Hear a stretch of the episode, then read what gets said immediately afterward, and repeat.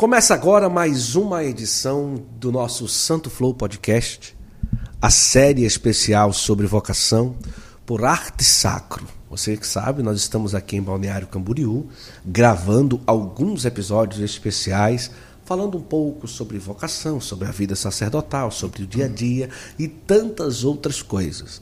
E nós estamos aqui no prédio da Arte Sacro, trazendo para você mais um episódio especial nessa quarta-feira. E eu quero acolher você para estar aqui conosco, para acompanhar conosco, sentar aqui nessa mesa e participar, ouvir e deixar também que tudo aquilo que a gente vai conversar possa ajudar a minha vida, a sua vida, com muita alegria.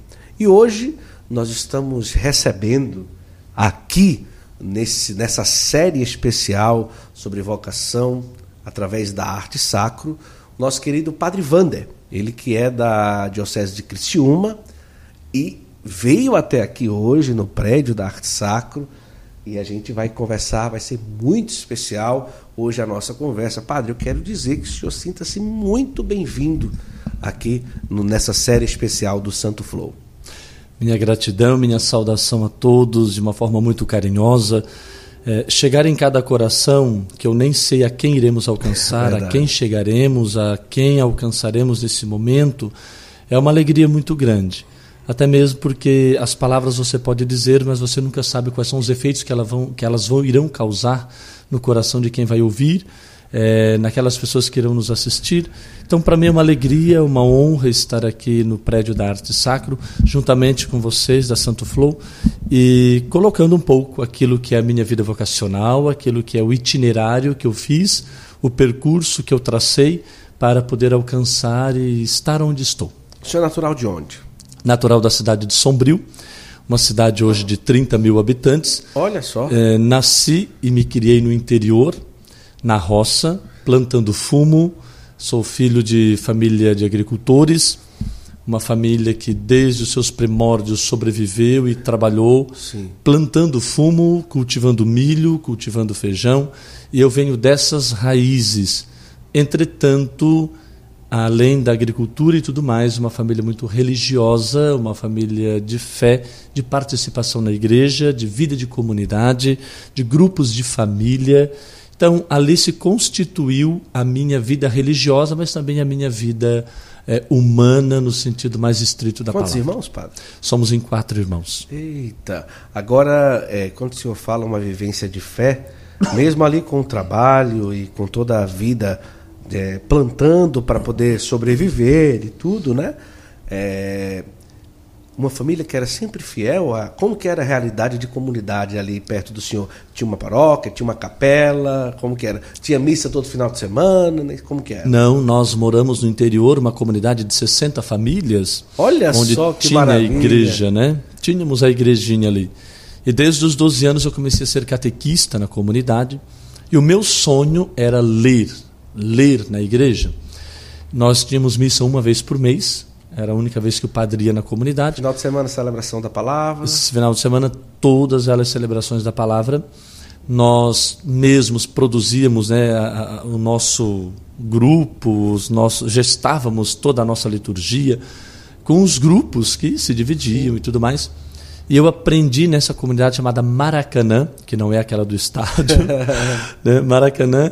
E ali eu aprendi a ler, ali... Primeira vez, eu nunca me esqueço, quando eu fui ler uma leitura, era aquele tempo onde todos subiam ainda no altar e ficavam todos atrás da sim, mesa sim, do altar. Sim. E ali eu aprendi a ler a primeira leitura, me segurando com os cotovelos no altar e as pernas tremendo muito, porque quem olha lá do banco é uma coisa, mas quem olha lá de cima é, é um outro é, ângulo. É verdade. Então foi um grande desafio, mas foi por ali que eu comecei a trabalhar na igreja, a desenvolver a minha vida de fé. Verdade. Agora, também os outros irmãos é, chegaram a percorrer um caminho próximo da igreja, assim como o senhor? Todos os meus irmãos. Eu tenho um irmão que ele disse, eu não quero estudar. Eu quero que o pai compre um trator, que eu quero trabalhar na roça. Né? Teve o outro, então, o terceiro, que disse, eu na roça não quero saber, eu quero estudar. Então, estudou, é, fez enfermagem, é, dá aula na universidade... Atualmente está concluindo já o curso de medicina e dentro Maravilha. de algum tempo, então, será médico. Mesmo assim, mas já está com a vida feita, está com tudo pronto, mas eu quero ser médico. Dando aula em universidade, hoje trabalho sim, no Hospital sim. da Marinha, em Porto Alegre, e mesmo assim quis estudar e fazer agora medicina. E há uma outra irmã, então, que também já concluiu seus estudos, casada, tem filhos, e somos em quatro. E desses quatro, todos eles de fé, todos eles de igreja, todos eles aprenderam com o pai e a mãe o caminho da igreja. Mas já na primeira infância, antes da adolescência, já tinha sinais que o senhor desejava ser padre, não? Sempre. Sempre? Sempre. Eu não sou padre porque meus pais quiseram, eu não sou padre porque meus pais escolheram, eu não sou padre porque alguém me induziu. Se eu for bem aberto contigo, sim, nesse sentido, eu, eu não era para estar aqui hoje. Ah. Né? Mas quis Deus que aqui estivesse. Quando eu nasci, eu fiquei todo roxo, ah. fui parar na U T I. Eu fui batizado na U T I do hospital pelas irmãs. O meu nome é Antônio, ele é um nome de promessa que não foi minha mãe que fez, mas que as irmãs do hospital certo. fizeram, as irmãs Beneditinas da Divina Providência. Eu nasci todo roxo e por várias questões parei já direto para a U T I. Achava que eu não resistiria, me batizaram no hospital. As irmãs disseram, olha, nós fizemos uma promessa a ele, a paróquia a minha é Santo Antônio, se ele melhorar o nome dele vai ter que se chamar Antônio. A mãe disse, que pena, que nome feio que escolheram para o meu filho. Né? Mas fazer o quê? Você já tinha sido escolhido? Sim. É, promessa é promessa, não se volta atrás. A mãe disse, então vamos colocar Antônio. Aí uma tia minha disse, bom, eu tenho um filho que é Edson Vander, então coloque Antônio Vander, pelo menos suaviza um pouco mais o nome é. e fica um pouquinho mais bonitinho, é. dá um jeitinho melhor. Porém, entretanto, eu comecei a ter melhoras significativas, depois fui embora, fizemos a complementação do batizado, meus pais fizeram, né, na igreja, sim, sim. eu dei continuidade na minha vida. Sempre falei que queria ser padre. Olha. Sempre disse que queria ser padre. E como criança, meus pais passavam muito trabalho comigo, porque eu chegava de noite e eu queria rezar missa dentro de casa. Então, o que é que eu fazia? Eu colocava uma camiseta do meu pai, que era aquela camiseta que pegava o corpo todo, que era pequenina até então, né? né?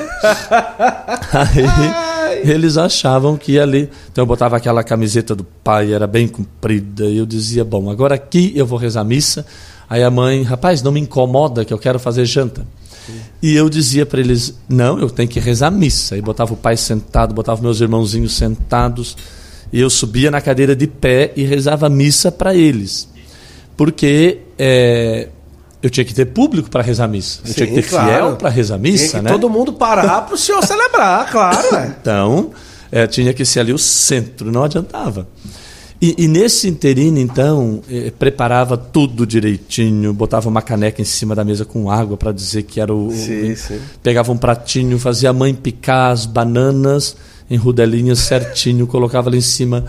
E eu ficava bravo se alguém ficasse se mexendo, eu xingava. Eu era um padre muito bravo, né? Melhorou, né, mano? Exigente, Melhorou, né? muito.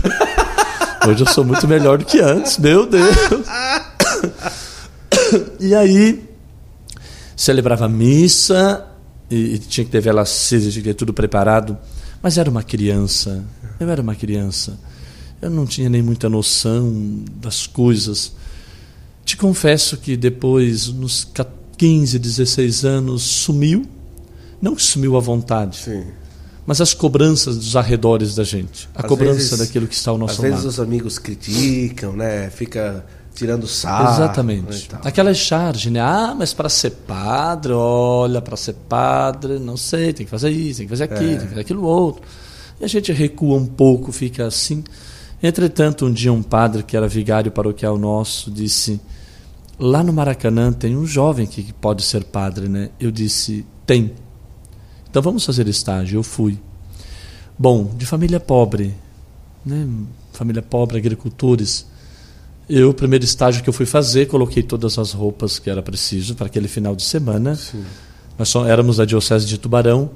Eu coloquei dentro de um saco de adubo, naquele trevo. Né? Quem é da roça sabe o que eu estou falando. Botei tudo ali dentro, fui para o seminário fazer o estágio, cheguei lá com um saco de adubo nas Meu costas. Meu Deus do céu. Porque mala é para gente chique, é. mala é para gente fina, né? Aquele saco de nylon. É, exatamente. Então ali é, fui para o seminário com aquele saco nas costas. Eu passei, fui aprovado para entrar no seminário. Éramos cento e poucos que fazendo estágio naquela vez.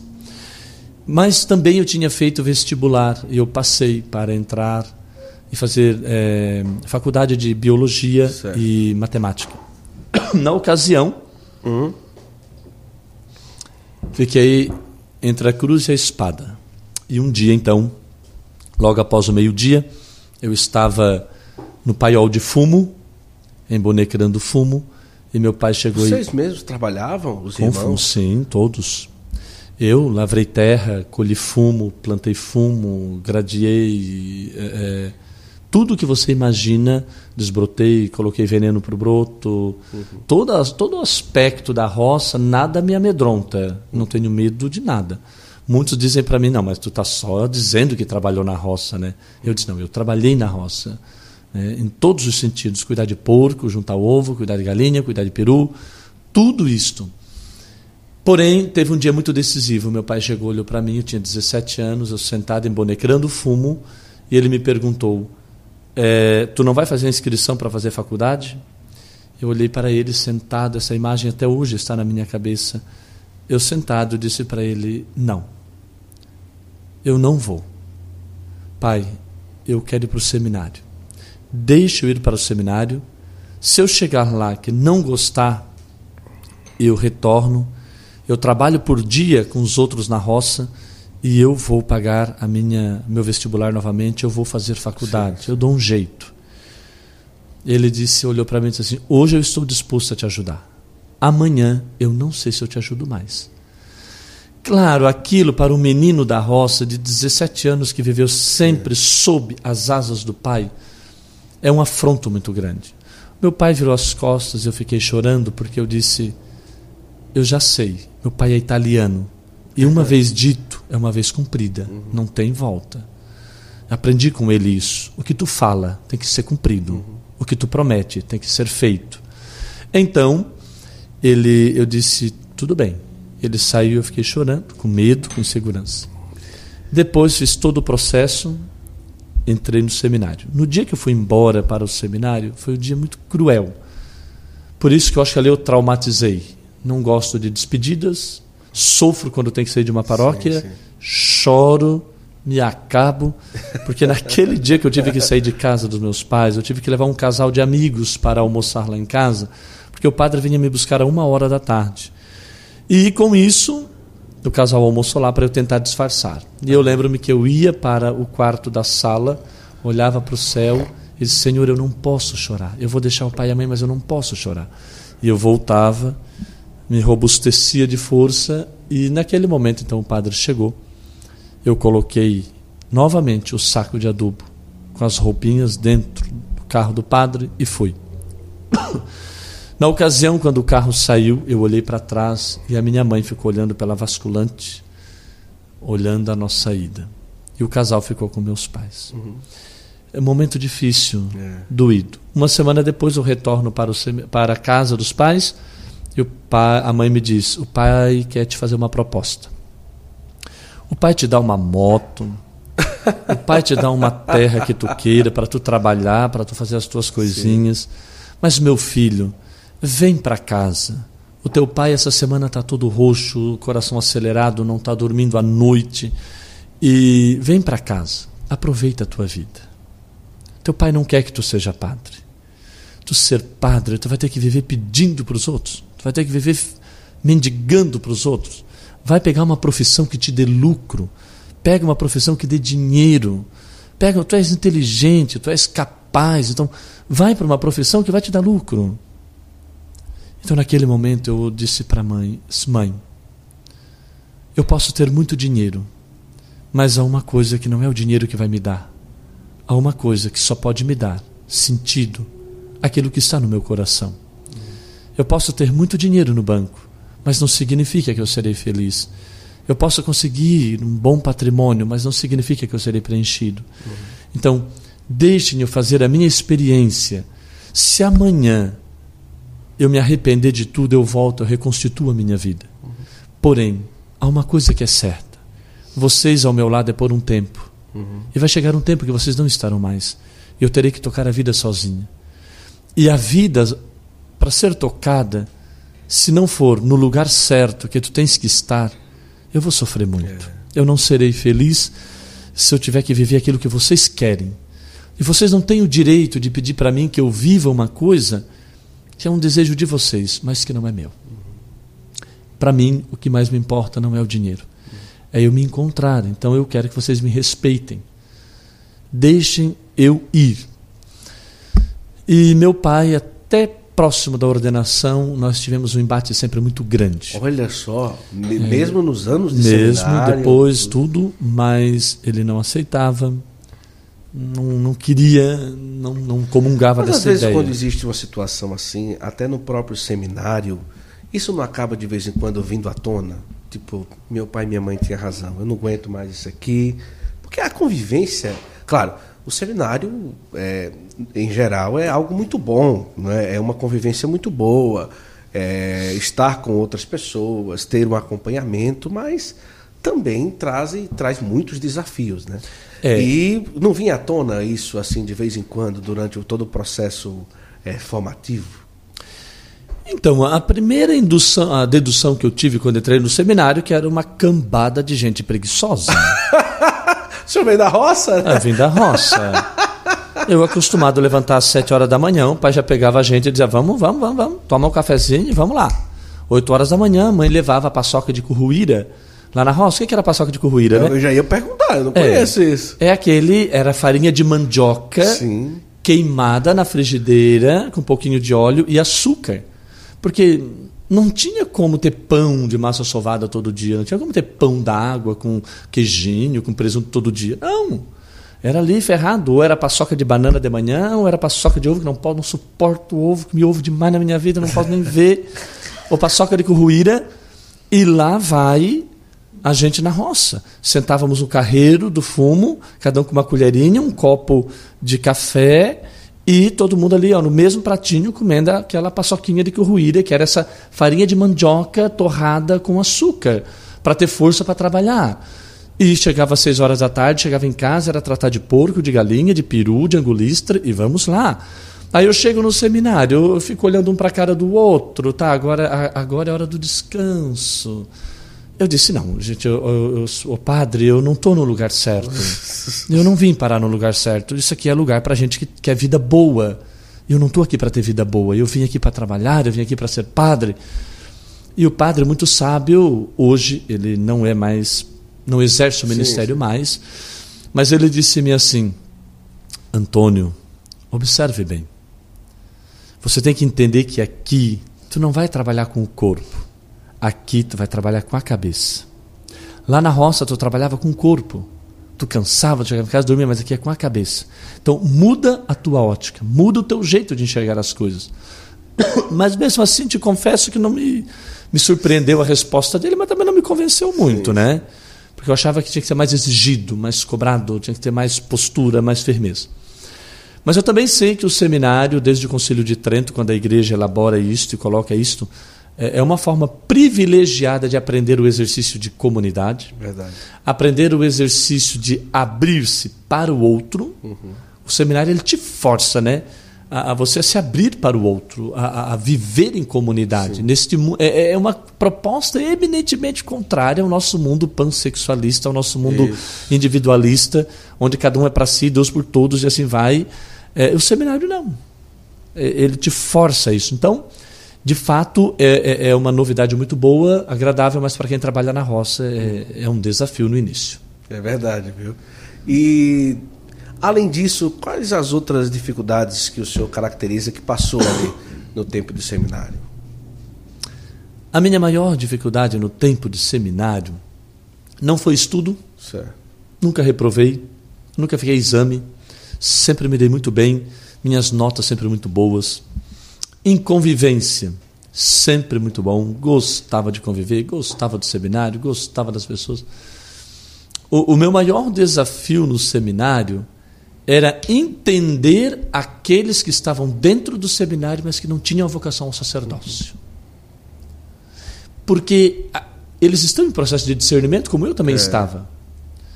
Só que é muito nítido quando alguém está dentro do seminário que a vocação não é o sacerdócio. Então, as coisas começam a se desvirtuarem. Então, até fazer esse processo de lapidação, que é um processo natural da formação, acaba respingando. Respinga em quem quer ser padre.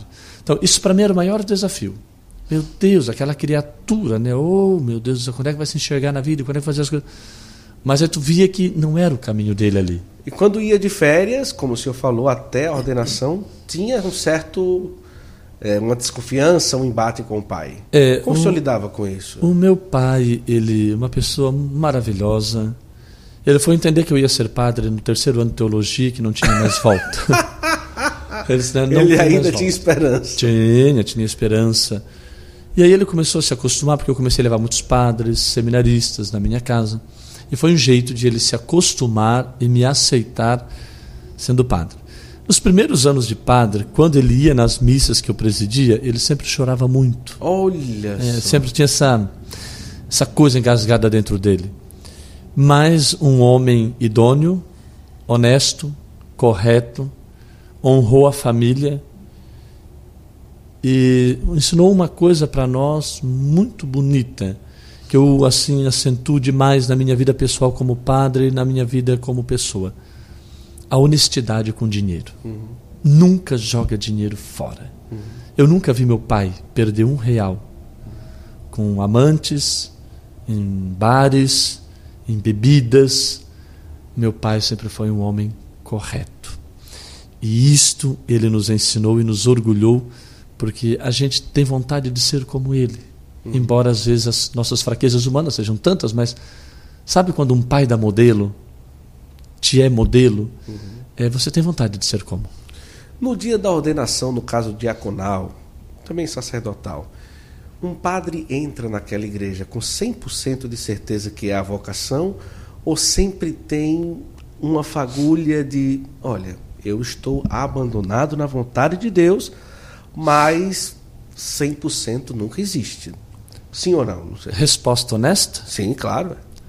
Naquele dia, eu tinha mais certeza do que queria do que hoje.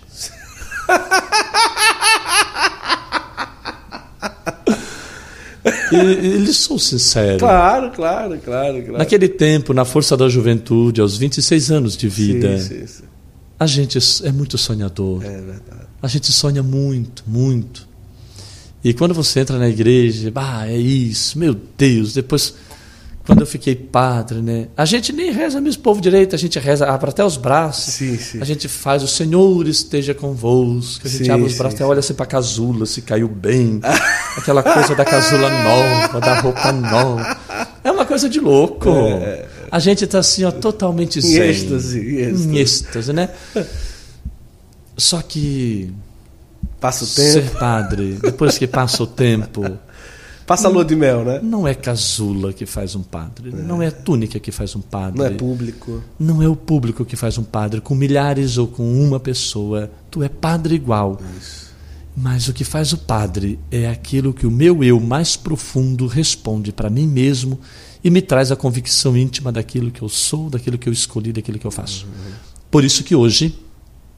me é muito mais desafiador ser padre do que no dia em que eu me ordenei. Isso. Eu me ordenei no dia primeiro de julho de dois mil e seis, não estou equivocado, são dezessete anos, no dia que Brasil jogou contra a França na Copa do Mundo, às quinze horas. No ano de noventa e oito? Eu acho que noventa... É, não, mil novecentos e noventa e seis... dois mil e seis, dois mil e oito, agora eu não lembro bem não a... Lembra. É, dezessete anos atrás, acho que era dois mil e seis. É, no dia isso. que o Brasil jogou contra a França. Então o povo veio para a ordenação. Foram dezoito ônibus que vieram das paróquias, dos lugares onde eu estava. A igreja estava apinhada de era gente. O senhor e quantos? Eu sozinho, né? Eita! Mas a, a, ali o povo com o olho no bispo na missa e outro com o ouvido no, no, no radinho escutando o jogo do Brasil. Só que ao final do jogo, Brasil perdeu para a França, lá no estádio na França. Brasil perdeu para a França, mas eu fiz gol. Eu fiz o gol da minha vida. Eu fiz o gol da minha vida porque é, o sacerdócio não é para mim um peso, sim. não é para mim uma obrigação. Eu não sou padre porque alguém disse que eu tinha que ser padre, não. Eu sou padre porque eu vivo de graça neste mundo e uhum. Deus quis alguma coisa. Foi Deus que me fez padre. Eu, pela minha força, pela minha vontade, eu não aguentaria nem um mês de padre. Sim. Porque convenhamos aqui entre nós, quem olha o padre de fora acha que o padre só reza a missa. É. Né? Quem olha o padre de fora acha que o padre tem uma boa vida. E não estou dizendo que não tenha. Tem. Tem uma boa vida, realmente reza bastante missa. Mas há uma coisa que a gente tem que ter dentro da gente. Uma luta diária contra as nossas próprias vontades, uma luta diária contra os nossos próprios egoísmos, uhum, e uma luta diária contra as nossas vaidades. Uhum.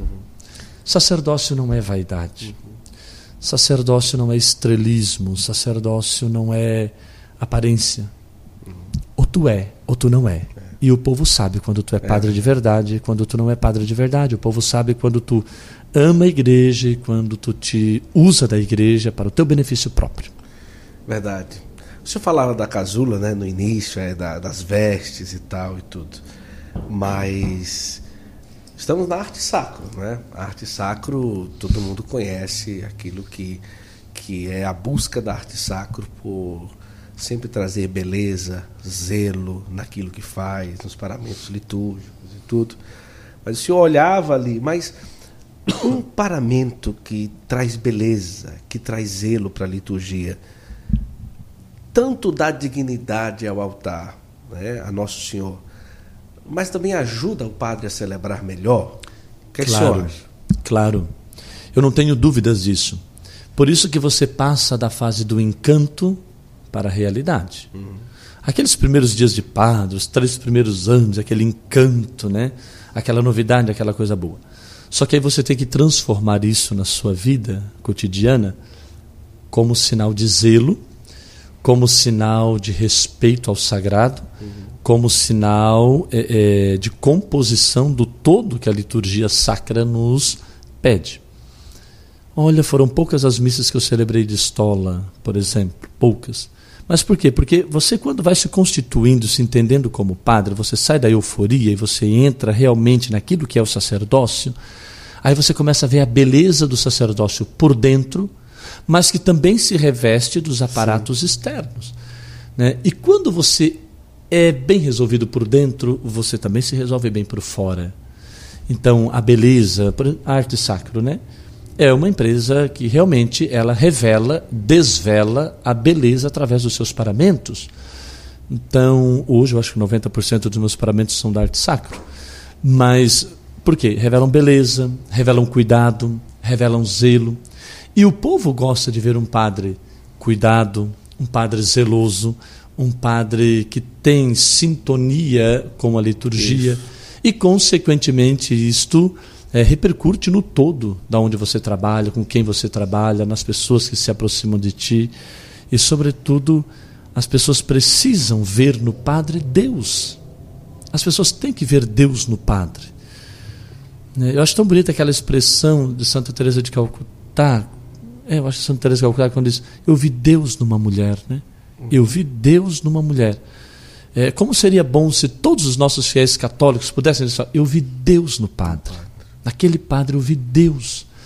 Então, e isso a gente tem também que entender, que a gente vai assimilar um jeito de ser, um jeito de viver, que eu vou ter que expressar Deus, aquilo pelo qual eu fui revestido das coisas sagradas, para as pessoas. No caso do senhor que é, fala que veio de uma família que não era uma família rica, como que é todo o processo até a ordenação? Tipo... Passa pelo escrutínio, não é? Geralmente, pronto, vai ordenar. A diocese prepara tudo, de casula, de estola, de nova túnica, de não sei o quê, diaconal, presbiteral. Sai dali já tudo resolvido, tudo pronto e tal. Como que é a vida de um seminarista do quarto ano de teologia, depois geralmente faz um estágio pastoral, quando é aprovada a ordenação, às vezes tem ali seis meses, cinco meses no máximo, para se preparar, e, e quando a família não tem condição e tal, não sei o quê, como que, como que se dá tudo isso? Há uma coisa que poderíamos dizer, entre aspas, esquisita, esquisita, uhum, aos olhos humanos, mas que na verdade não é esquisito. Uhum. É o carinho de Deus e o cuidado de Deus para com os consagrados. Sim. Do processo de terminar a teologia até essas ordenações, diaconal, depois presbiteral, a gente passa por esse processo, né, essa euforia de convite, de ordenação, de entregar para as pessoas, de arrumar a roupa, qual é a túnica, qual é a estola, qual é a casula. Só que isso é impressionante. A minha primeira casula eu comprei na Arte Sacro. Uhum. Eles ainda moravam lá numa garagem, do outro lado. Né? Hoje eles estão assim numa potência. Né? Meu Deus. Mas eu ainda fui do tempo, há dezessete anos atrás, que eu visitei do outro lado da B R cento e um, numa garagem onde eles ficavam lá e tudo. A Madalena tirou as medidas das minhas vestes e tudo mais. Então a minha casula de ordenação foi da Arte Sacro, há dezessete anos atrás. E, e ainda está tá funcional ainda. Sim, funcional, está lá todo, todo dia primeiro de julho eu coloco ela para celebrar ah, a missa, porque aí, faz bom, parte, né, do contexto da ordenação. Você acabou não, dezessete anos está lá. Dá não, está lá, tranquilo. Certinha, bonita. É, mas vejam, o carinho de Deus passa pelas pessoas. E todas as vestes, eu não tinha condições de pagar, meus pais também não. Mas pessoas que me conheceram no processo formativo deram tudo. Casula, túnica, eu ganhei tudo. Nunca me faltou nada. Então por isso que eu digo, este processo ele não é feito pelas nossas forças, uhum. mas cálice de ordenação e tudo mais. Muita gente que te acompanha, que vibra contigo, que sonha contigo, elas te ajudam. Por isso que eu disse, é uma coisa esquisita, mas que na verdade é o carinho de Deus que se reveste através das pessoas que acreditam no sacerdócio, que acreditam na igreja. E eles estão fazendo isso não é por causa de mim, Antônio. Uhum. Não. Eles estão fazendo isso por causa da igreja. Verdade. Por isso que eu tenho que saber muito bem diferenciar as coisas. Uhum. Uma coisa é eu, Antônio Vander. Sim. Outra coisa é a igreja. Verdade. A igreja. Eu, Antônio Vander, sou insignificante, mas a igreja é santa. E por causa da igreja, o carinho das pessoas perpassa até nós para nos ajudar nessas coisas. Gente, olha, vai lá no site da Arte Sacro, no Instagram. Você vai agora, de fato, poder tocar. Claro, o Brasil e o mundo conhecem a Arte Sacro, né? Uma empresa que já teve aí a graça de vestir dois papas, né? A qualidade extrema nos paramentos. Não só a qualidade, o zelo, a beleza, mas o conforto para o sacerdote também. São tecidos que são pensados, elaborados, exclusivos da Arte Sacro. E você aí pode acessar o site, tanto o senhor que é sacerdote, bispo, seminarista, diácono, ou você também que deseja presentear, como, olha, se juntar para dar ali o, que, o, o seminarista que vai se ordenar, presente para o padre. Inclusive tem uma aba no site da Arte Sacro que se chama Presente de Padre. Viu? A gente está se unindo, viu, padre, com a Arte Sacro, para que a gente possa acabar com isso no Brasil, do padre só receber meia, toalha, cueca e caneca. Não é? Mas isso não é uma verdade? Não é uma verdade, né? Isso, isso é uma realidade, né, padre? Então, eles, eles têm uma aba dentro do site chamada Presente de Padre. Então, você vai lá, você clica, você vai poder escolher um presente diferente para o seu padre, né? Que não seja cueca, meia, caneca ou toalha com o nome Padre Vander. Não, já tem muitos, né, padre? A gente agradece o carinho, né, padre? Né? É, perfume, desodorante e tudo mais. Imagina você se unir aí com o pessoal da sua, é, da sua capela, da sua paróquia. Olha, vamos, vamos se juntar aqui, uma casula, uma estola, alguma coisa diferente e tal. Porque eu acho que o padre gosta de ganhar realmente um presente para padre, não é? é? É, faz parte, né? Até porque o nosso dia a dia ele é permeado dessas coisas de padre. Inclusive, né? Lá, padre, tem o Vale Presente, por exemplo. Vai lá no Presente de Padre, aí, Vale Presente, você escolhe um valor. Chega para o padre ali, dá para o padre, ó, eu tenho um vale presente de tantos reais para o senhor escolher o que quiser na Arte Sacro. Olha que maravilha. Isso é bom, né, padre? Muito bom. Muito bom, né? Melhor do que ganhar meia. Não, não, não desconsiderando quem já deu meia para o padre. Claro, nem toalha, né, padre? A gente agradece, né? Mas alguma coisa que seja de padre, eu acho que fica melhor. Né? Nem sempre um padre ganha uma casula, uma estola. Não, né? não. É raro. É bem raro. É bem raro, né? Então vamos fazer aí uma campanha para a gente conseguir aí, é, desmistificar que o padre só usa meia, cueca, toalha e caneca, né? Que eu acho que é, esse, esse, esse é o ranking, né, padre? Talvez, né? Sobretudo a toalha. Sobretudo. Sobretudo a toalha. É, é muita toalha, né, padre? Muito. E agora a moda, então, é, pegou um pouco a caneca, né? É verdade. É, caneca, agora a caneca, caneca tá na vibe. Realmente a gente tem, é. tem razão. Agora, padre, é... o senhor tem dezessete anos de sacerdócio, né? E a vida do padre é um grande desafio, sobretudo, muitas vezes. Você é pároco ou não? Eu estou reitor do reitor... santuário. Ah, reitor do santuário. O qual eu mesmo conduzi a construção. Ah, santuário de? Sagrado Coração Misericordioso de Jesus. Oh, que maravilha, que coisa linda. E ainda é cônomo da diocese. Sim, na economia. É, não é brincadeira, é uma, a rotina do padre e tudo.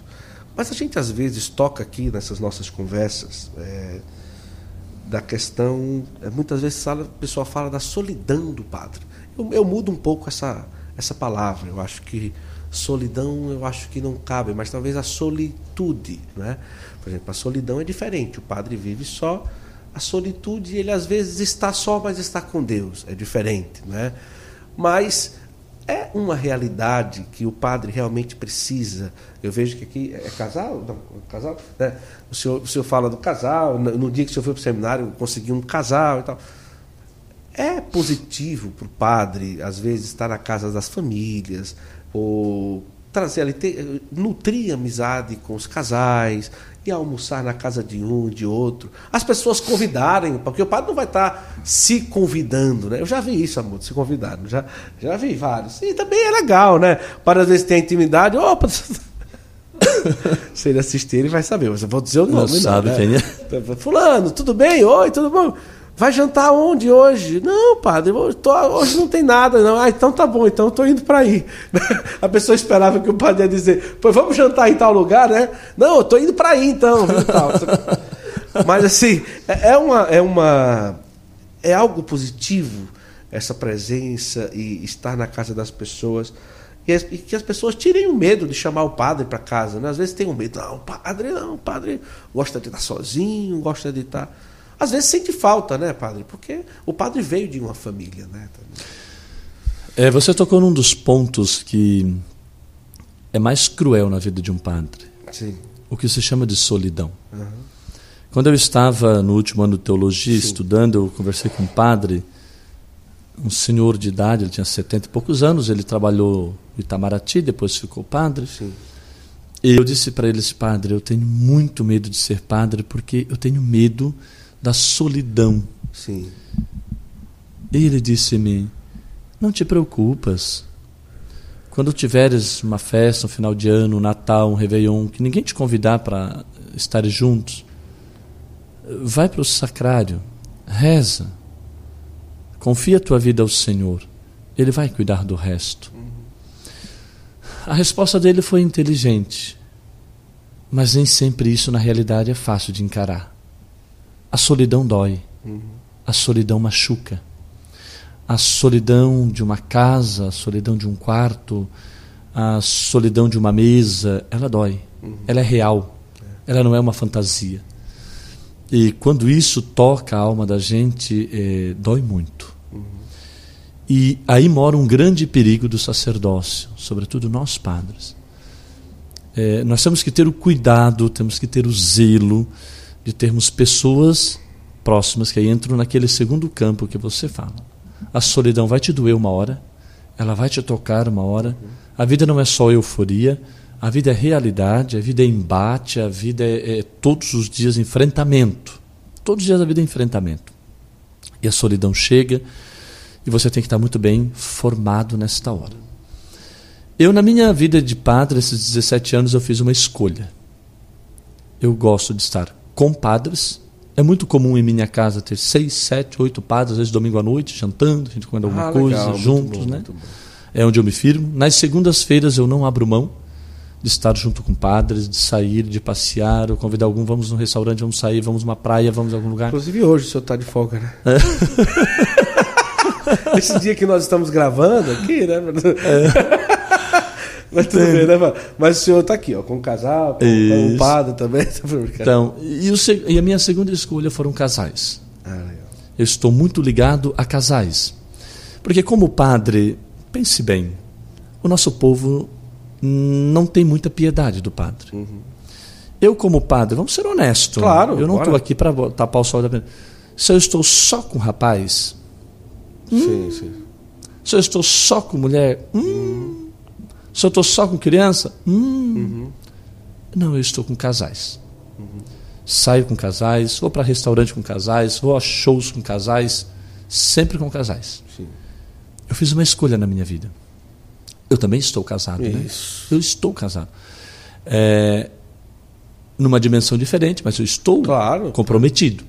Então, a minha escolha é sempre estar com casais, ou com padres, hum. ou casais, ou padres. Nunca as pessoas me verão por aí com, com isso, com aquilo. Não.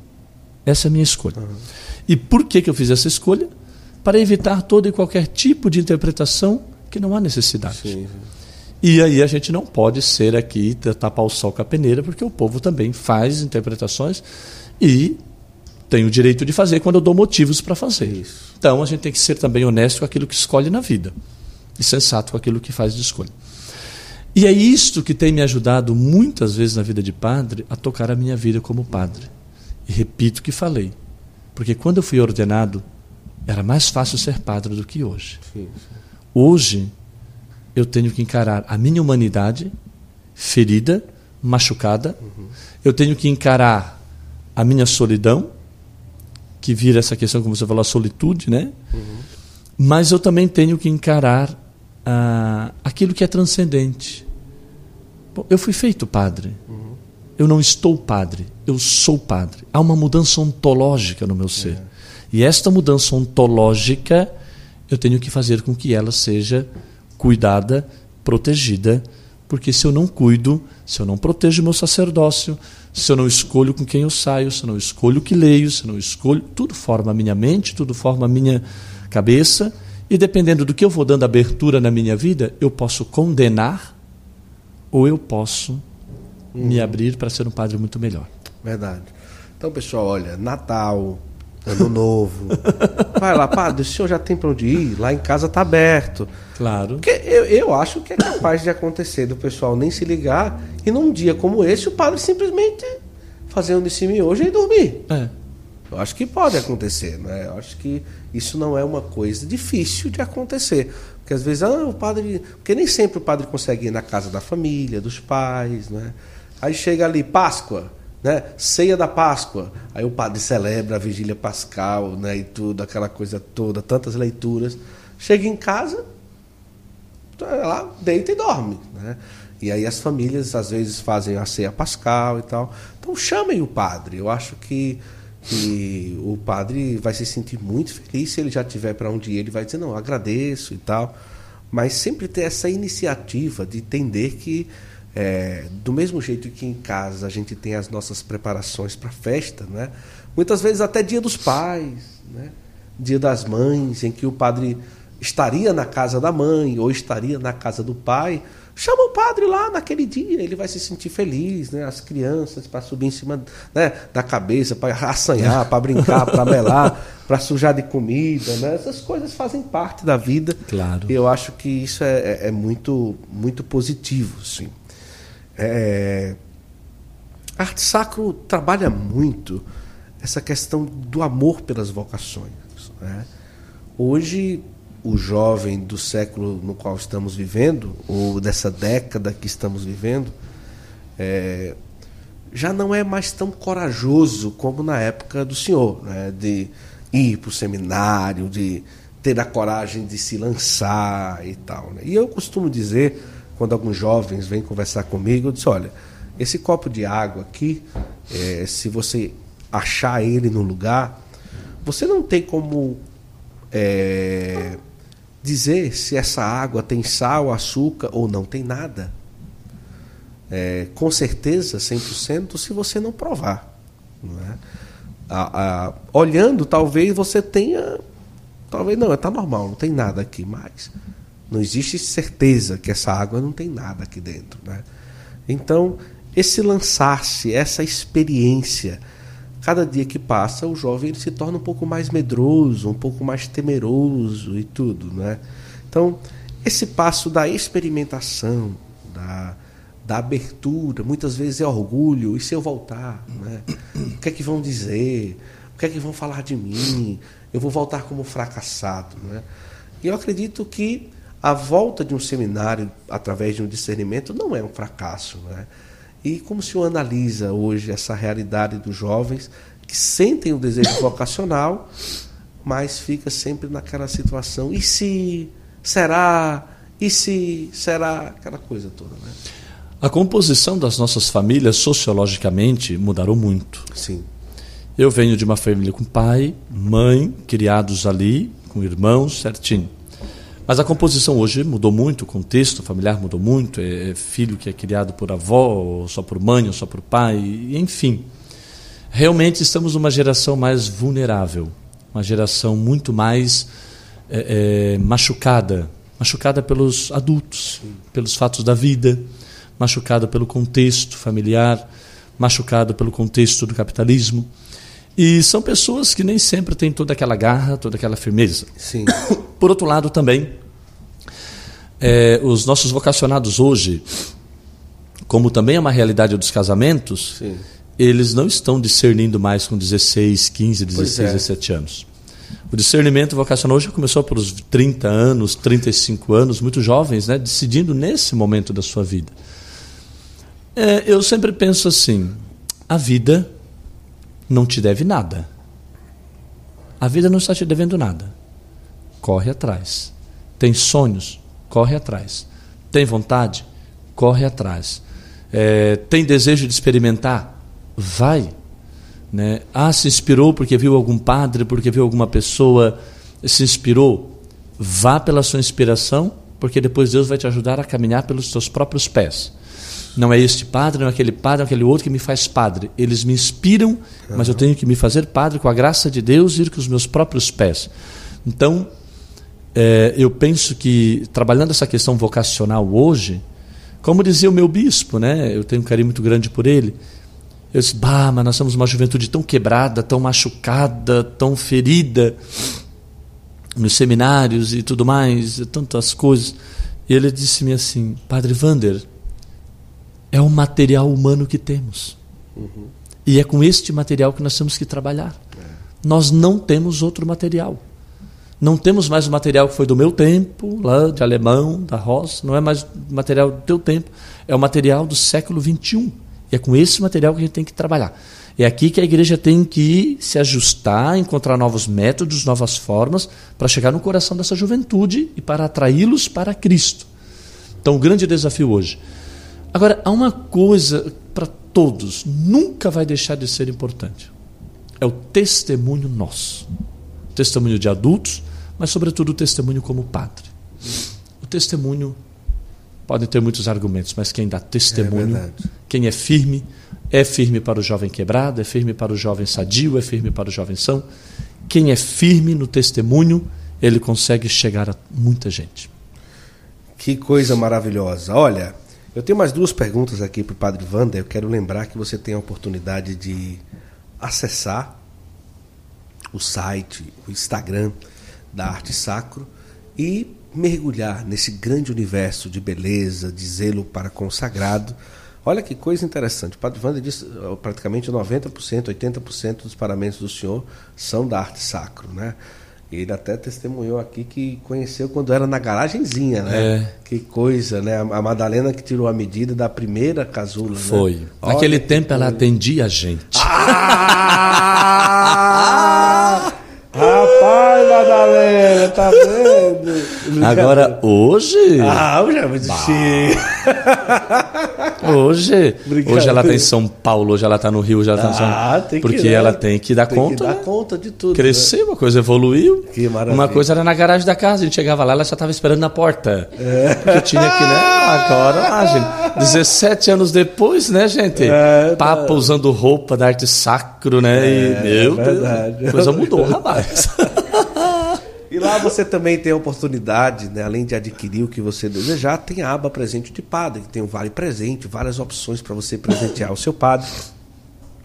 E com certeza lá, com muita facilidade, você vai ter acesso. Se precisar falar no WhatsApp, fala que vai ter atendimento personalizado para que você possa conversar. E está aí na tela a grande beleza que é o que a Arte Sacro traz para a Santa Igreja, através do seu trabalho, da sua missão e da qualidade que sempre preza nas peças, nos paramentos que a Arte Sacro tem, não é? Muitos padres, né, que o senhor conhece utilizam muitos. O Arte Sacro, né? Muitos, é muitos. É uma referência, né, querendo, não é porque nós estamos aqui, na, na, mas acaba é uma, já tanto vinte e cinco anos, né, esse ano é, comemorando, acaba sendo uma referência, né, padre? Uma referência muito grande para nós aqui em Santa Catarina, mas também para o Brasil. E, claro, não se questiona a questão dos detalhamentos, dos cuidados, né, dos acabamentos, das vestes e tudo mais. É, em nossa diocese, praticamente esse ano, são cinco ordenações. Em nossa diocese, é, noventa e nove vírgula nove por cento, todos eles estão aqui, né, vêm aqui, porque sabem da beleza, sabem do cuidado, do zelo com que fazem as coisas. A Arte Sacro, ela tem um trabalho realmente impecável, sobretudo na qualidade das vestes e na qualidade dos acabamentos. A que... da ordenação do senhor até hoje, sim, utilizável tá tranquilamente. Ainda uso. E todas as que eu comprei naquele tempo, eu ainda estou usando normalmente, fazem dezessete anos, né? Olha. Então, é, tem uma durabilidade muito grande. Olha aí. Ah, tá na hora de renovar. Nesse dia ela vai ficar esperando o senhor pensa, para poder tirar pensa, a medida. To, todo ano é duas, três, quatro. Meu Deus ah, do céu, não é, é fácil. Bom, é. Que ela acha que é fraca. Ô padre, é, uma coisa que eu queria tocar aqui. Um outro desafio na vida do padre que a gente pudesse trazer aqui. Às vezes a pessoa olha ali o padre todo arrumadinho, organizado, né? Alguns, nem todos, né? Mas é, é algo que, às vezes, as pessoas distorcem um pouco, né? Existe um abandono muito forte da vida do padre é, para a vida do povo, para a vida da igreja, né? Porque até mesmo a situação financeira dos padres não é algo muito fácil, né?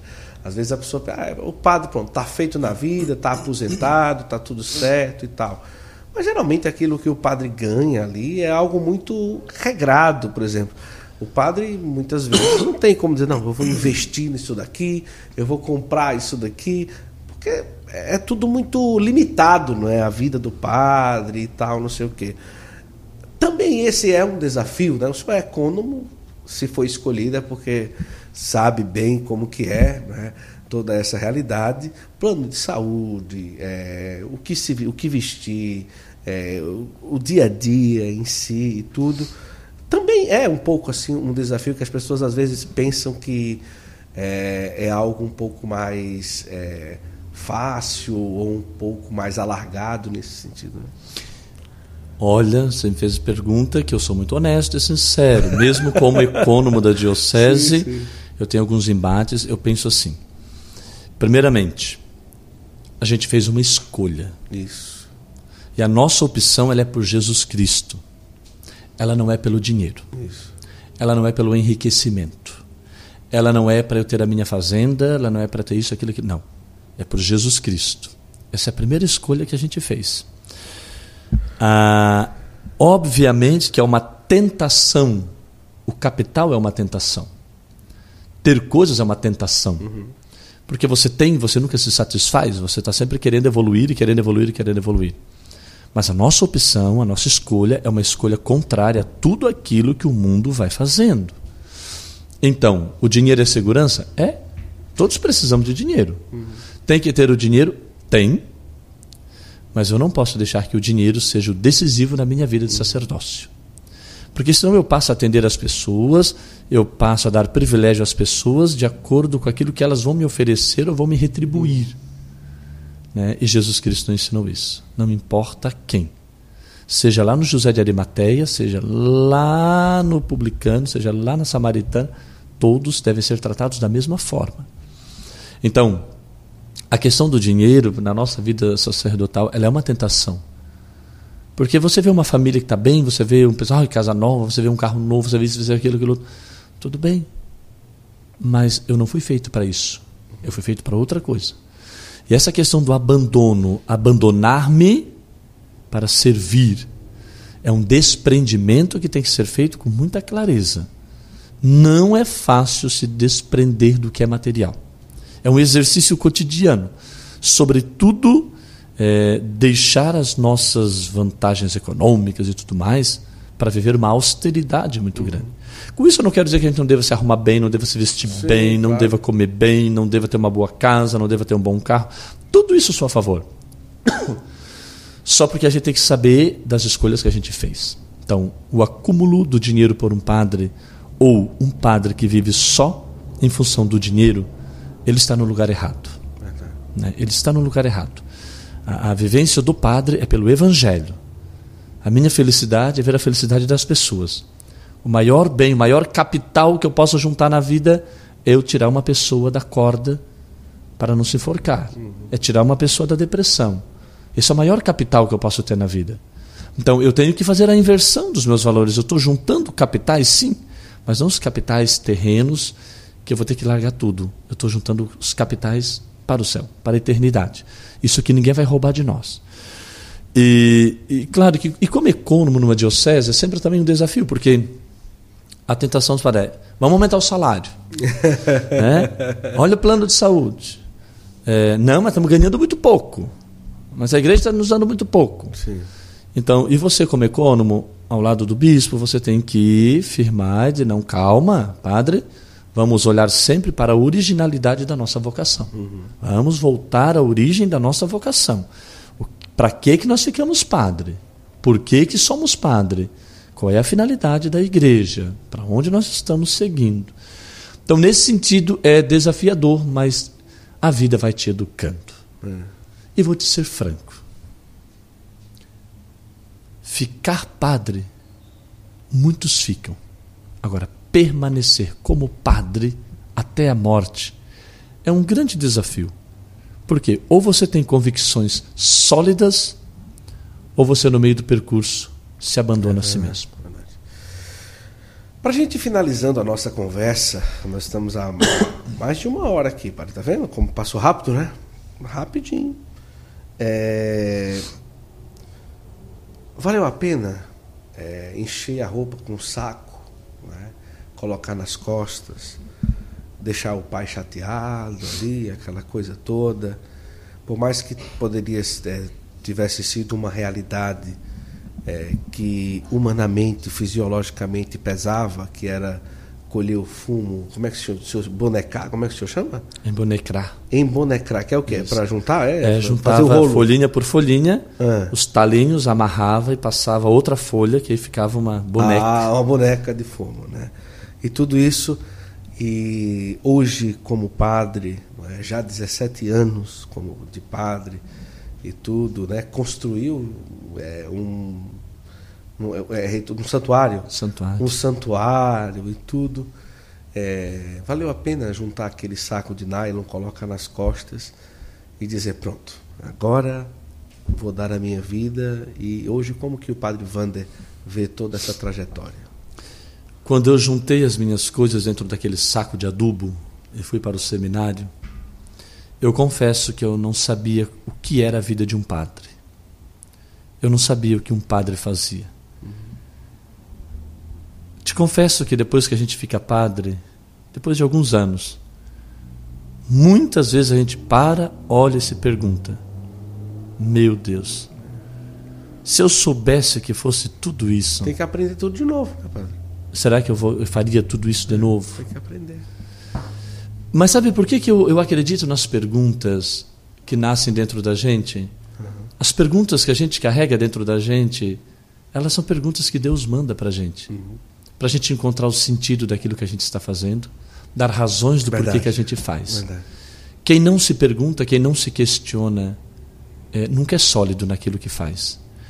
E... Eu sou uma pergunta ambulante em todo lugar que eu vou, em tudo que eu faço. Eu estou sempre me perguntando, sempre me questionando. Eu passei por grandes embates. Mas eu tive uma ferida que eu trouxe do tempo da formação, que foi uma depressão muito forte. Uhum. Tive uma depressão muito forte quando eu estudava. Eu estudava muito, lia muito, eu queria ler, queria ler, queria ler, queria aprender. E eu entrei num momento de depressão químico-orgânica e tive que fazer um bom tratamento. Fiquei padre. Em alguns momentos essa depressão quis me atacar novamente. E em muitos dias eu coloquei minhas vestes de padre, estava lá pronto para rezar a missa, eu olhava para aquela igreja, eu olhava para aquele povo, aquilo me dava um, uhum. uma repugnância. Eu disse, por que que tu queres eu aqui? Deixa eu no meu canto, manda para outro lugar, por favor, não me, não me expõe na frente desse povo. E não tinha jeito, era eu só, ou eu rezava, eu deixava quinhentas, setecentas pessoas uhum. ir embora, como justificar o prejuízo muito maior. Isso.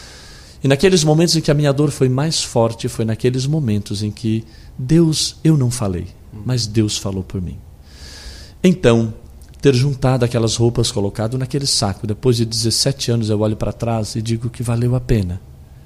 Tive uma depressão forte, essa depressão me incomodou em muitos momentos do meu sacerdócio, recuperei, me levantei.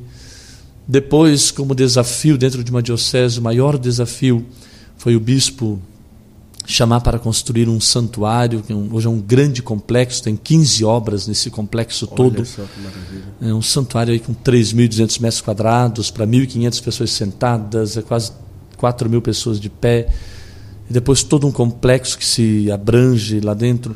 Foi um grande desafio começar sem dinheiro, sem nada, a cúria não passou nada, tínhamos que lutar, correr, pedir, ir atrás de tudo.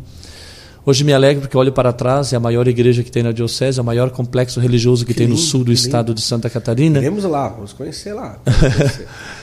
E tudo isso mostra, assim, eu olho para trás e te confesso, tenho muitas perguntas ainda que me incomodam. Hum.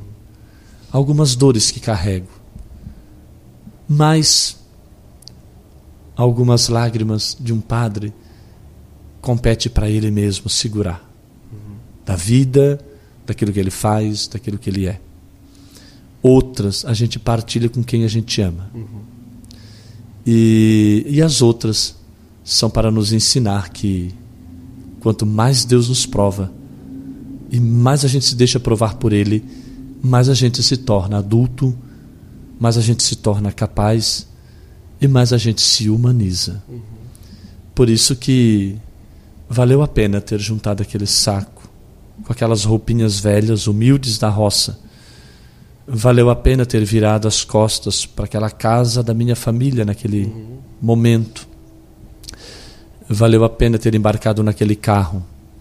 Valeu a pena ter chegado no seminário, ser acolhido pelos outros colegas. Valeu a pena é, eu ter dito para o meu reitor, aqui é um lugar de gente preguiçosa e não de gente que quer trabalhar, porque não se faz nada aqui dentro. Valeu a pena quando eu fiquei padre e aquilo me encantava pelas vestes que eu usava, né? Valeu a pena as crises que eu passei. Valeu a pena as pessoas que eu encontrei. Valeu a pena as paróquias por onde já passei. E hoje, amanhã eu não sei como vai ser, mas hoje, se eu morrer, eu morro como padre. Amanhã eu não sei. Porque eu acredito que o ser humano ele tem uma grande missão nesta terra. É encontrar o seu lugar para o qual ele foi feito e para o qual Deus o fez. E enquanto a gente não encontra esse lugar para o qual a gente foi feito, a gente estará como Santo Agostinho, inquieto, à procura. Eu te confesso que tenho muitas perguntas, tenho, tenho muitas dúvidas, mas eu sou um inquieto ambulante por aí, tentando encontrar sentido, tentando dar sentido para a minha vida. Eu só não abro mão de uma coisa. Uma coisa eu não abro mão. Eu faço qualquer coisa que for preciso, não importa o tempo, não importa a idade. O que eu quero é chegar no último suspiro da minha vida. Eu quero chegar no último respirar do meu pulmão. Olhar para trás na minha vida. E eu quero ter o prazer de dizer para mim mesmo, uhum. eu não passei a vida em vão. Uhum. Eu estou indo embora, mas eu fui um ser humano feliz com aquilo que eu fiz. realizado com aquilo que eu vivi? Esta pergunta me é muito cara, me custa muitas lágrimas, mas eu não vou chegar no final da minha vida, olhar para trás e dizer, não valeu a pena. Uhum. Se como padre ou não padre, continuando aqui ou em qualquer lugar, eu devo isso para mim mesmo. Porque isso não é tu que me dá, não é o outro que me dá, mas sou eu que tenho que me presentear. Porque no final de tudo, não é entre eu e tu, vai ser entre eu e Deus. Eu quero ter esse presente para dizer, a minha vida valeu a pena, eu fui um padre feliz, eu fiz o que fiz, eu passei pelo que passei, mas somando, subtraindo, dividindo, multiplicando, eu posso dar a mim mesmo o presente da minha felicidade. Que lindo, padre. Olha aí. Chorando, Madalena? Madalena. Madalena. Ela está chorando, eu devia ter atendido esse padre Mário. Brincadeira. Brincadeira. Tu já pensou? Brincadeira, brincadeira. Brincadeira, brincadeira. Padre, eu quero agradecer de coração é, essa nossa conversa aqui diretamente da Arte Sacro, em Balneário Camboriú, aqui na fábrica da Arte Sacro. É, durante essa série nós vamos gravar com diversos padres ou pessoas para falar sobre temas, sobre história de vida. É, quem sabe também gravar lá em São Paulo, na loja da Arte Sacro em São Paulo e, e tantas outras coisas que nós vamos fazer aqui. Essa série toda quarta-feira às nove da noite.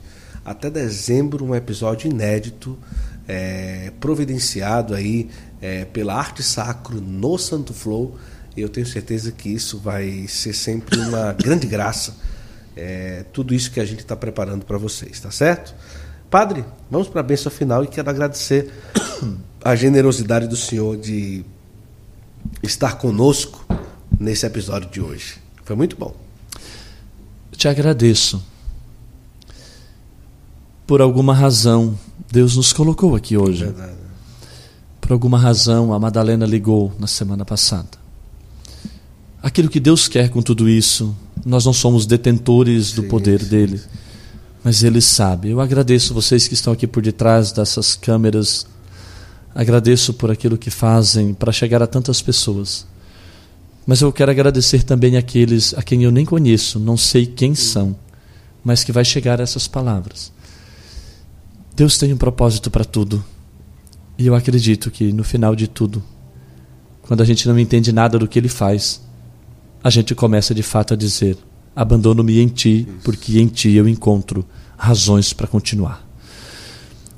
Peço essa bênção, que ele alcance o teu coração, que ele alcance a tua vida, que ele alcance aquilo que tu és, aquilo que tu ainda queres ser, aquilo que tu sonha e aquilo que tu já viveu.